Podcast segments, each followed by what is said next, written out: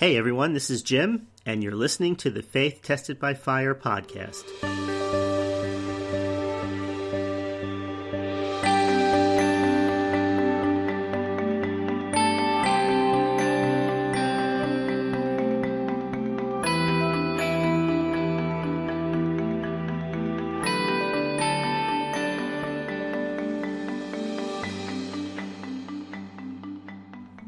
Hey everyone, this is Jim again, and we're back.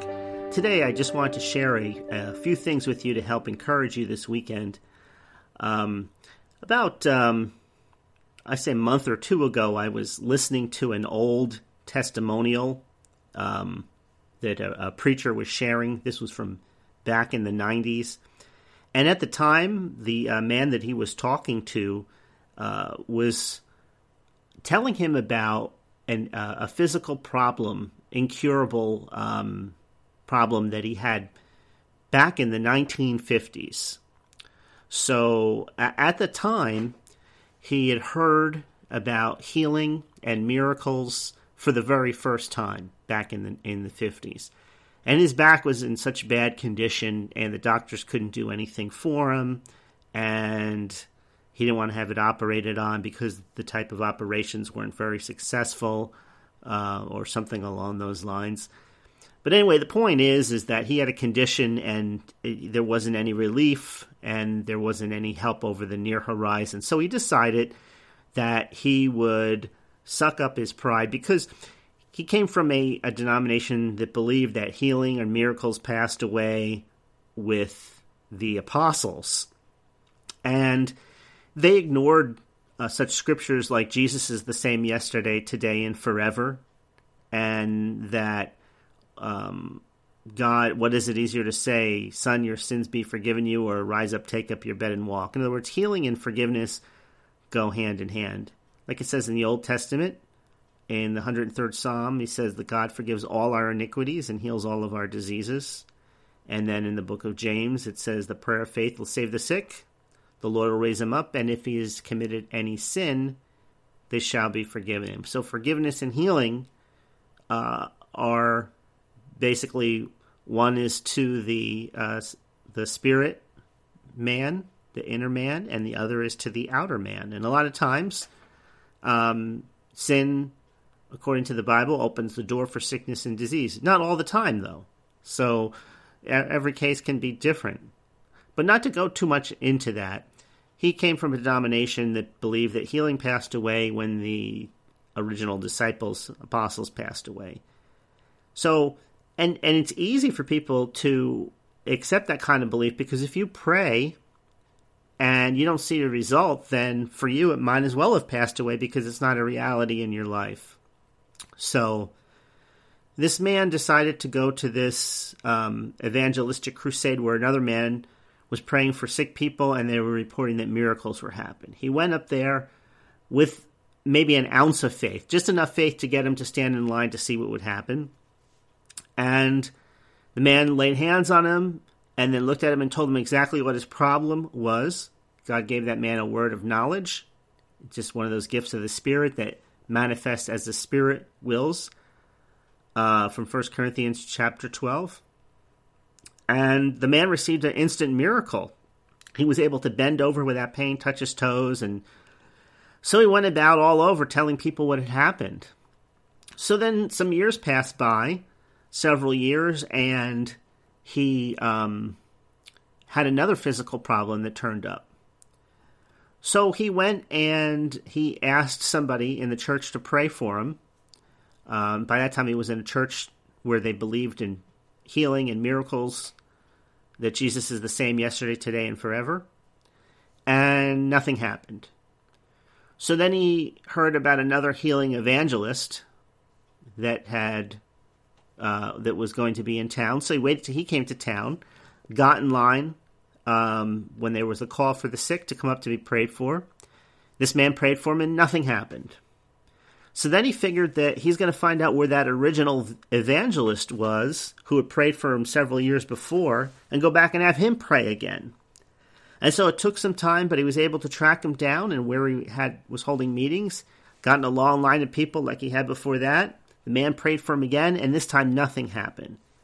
So he was really discouraged, and um, what he told this preacher, now we're fast forwarding to the 90s, he said, What I did at the time was I, I just figured that for some reason I didn't understand, God didn't want me to have it, or, or maybe there was something that I, I was missing, but it just wasn't happening. So he explained faith uh, to him. The preacher explained faith to this man.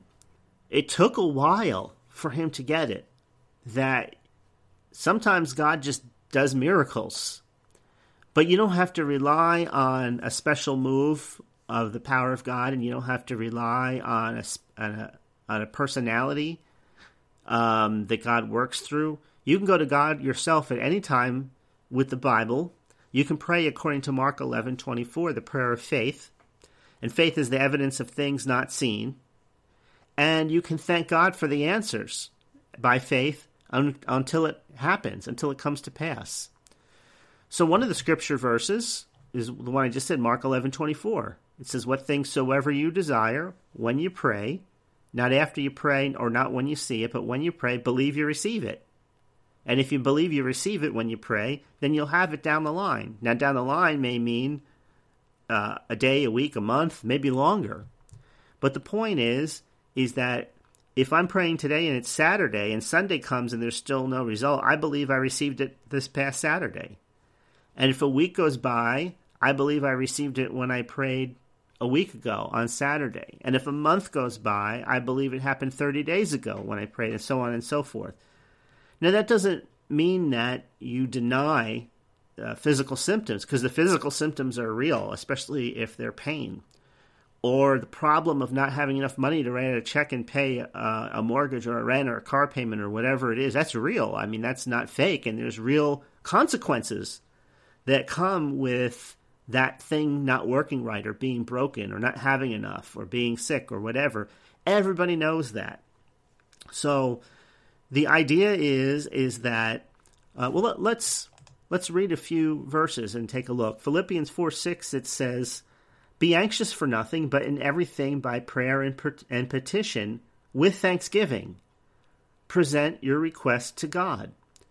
So, what is the with thanksgiving for? The with thanksgiving is you're not waiting until you see the answer before you give thanksgiving, and that's what a lot of people do it's easy to be thankful when the pain is gone. It's easy to be thankful when there's enough money in your bank account. It's easy to be thankful when the situation is changed. It doesn't take any faith for that. Even people that don't believe in God can experience thankfulness when a problem that was there is no longer there. But according to the Bible, we walk by faith and not by sight. According to the Bible, when you pray, believe you receive. So if you're going to believe you receive when you pray, then quite naturally, by extension to that, when would you be giving thanksgiving for the answer? When you see it? No, absolutely not. You'd be giving thanksgiving right after you finished praying. So it says, Be anxious for nothing, but in everything, by prayer and petition, with thanksgiving, present your requests to God. Now, what I've learned from personal experience is if I'm dealing with doubts and fears and worries, there's no use me pretending that I'm not dealing with those things. I have to let it out. Sometimes I'll I'll let it out to somebody in the family. I'll just let them know, you know, I'm human and this is the way I'm thinking about this and and you know, I'm looking for some natural encouragement. But the same thing goes when I'm praying. There's no use in me tucking away some of the things that maybe I'm not too proud of. I mean, I don't know about you, but uh, as a believer, somebody trusts God. If I feel fear and I'm operating in fear, I don't really feel very proud about that. And I think, wow, this type of behavior is probably really disappointing God. But you know, there's times just like anybody else where certain problems just seem a little deep at the time, and all the negative emotions can seem overwhelming. And I wonder to myself, you know, I think this problem seems to be beyond me to deal with effectively. I'm praying, I'm looking to God, but he seems like he's a million miles away right now. And I know that according to the Bible, he's not. because it says he'll never leave us or forsake us. But still, it feels like I've kind of been forsaken because, or I've kind of been left here to my own devices because I don't see any answer. But yet I know that by faith, we walk by faith and not by sight. So, what happens when all those elements come together? It's like a storm. And you, the doubt that you know you shouldn't be doubting, suddenly questions come into your mind. And it can be frustrating. You can be frustrated with yourself, you can be frustrated with God. So, if you are frustrated right now, there's no sense in pretending or acting like you're not. You know, um, acting like you're not frustrated by faith. I guess you could do that, but you know, I would just be honest, get all those things out because if anybody can help you, it's God. If anybody can reach down inside you and pull those things out which are tormenting you, it's not going to be your own intellect because you would have done it already. It's not going to be some other book or somebody else, especially if you've been dealing with something a while. You have to go to God for yourself. So anyway, back to the story. This this man came to the same conclusion that I'm talking about right here, right now. He decided to believe the Bible for himself, to forget about getting in the prayer lines, forget about sending in the prayer requests to the popular ministries of the day. He decided that he was going to believe that God had healed him and thank God for it every day. So every day he would take a little bit of time and he'd say, Thank you, Father God. I believe you've heard me in Jesus' name. I thank you that my body is healed and normal. Even though I can't feel it, even though I can't sense the answer, I thank you that you've heard and answered the prayer. And I just trusting you one one day at a time, one moment at a time. And that's the way you have to do it. The Bible says in the in the Gospel of Matthew not to be um, concerned about what you're going to eat and what you're going to drink and the clothes you're going to wear, all those things that the Gentiles seek after. It says to actually let, let, let me pause this. Let me let me turn there and read it directly because this goes right along with this line of thought. Okay, Matthew chapter 6. Um, let's start in verse um, 24. It says, No man can serve two masters, for he will either hate one and love the other, or else he will hold to the one and despise the other. You can't cannot serve God and mammon or money. Therefore I say unto you, take no thought for your life, what you shall eat or what you shall drink, nor yet for your body what you shall put on. Is not life more than meat, and the body more than raiment or clothing?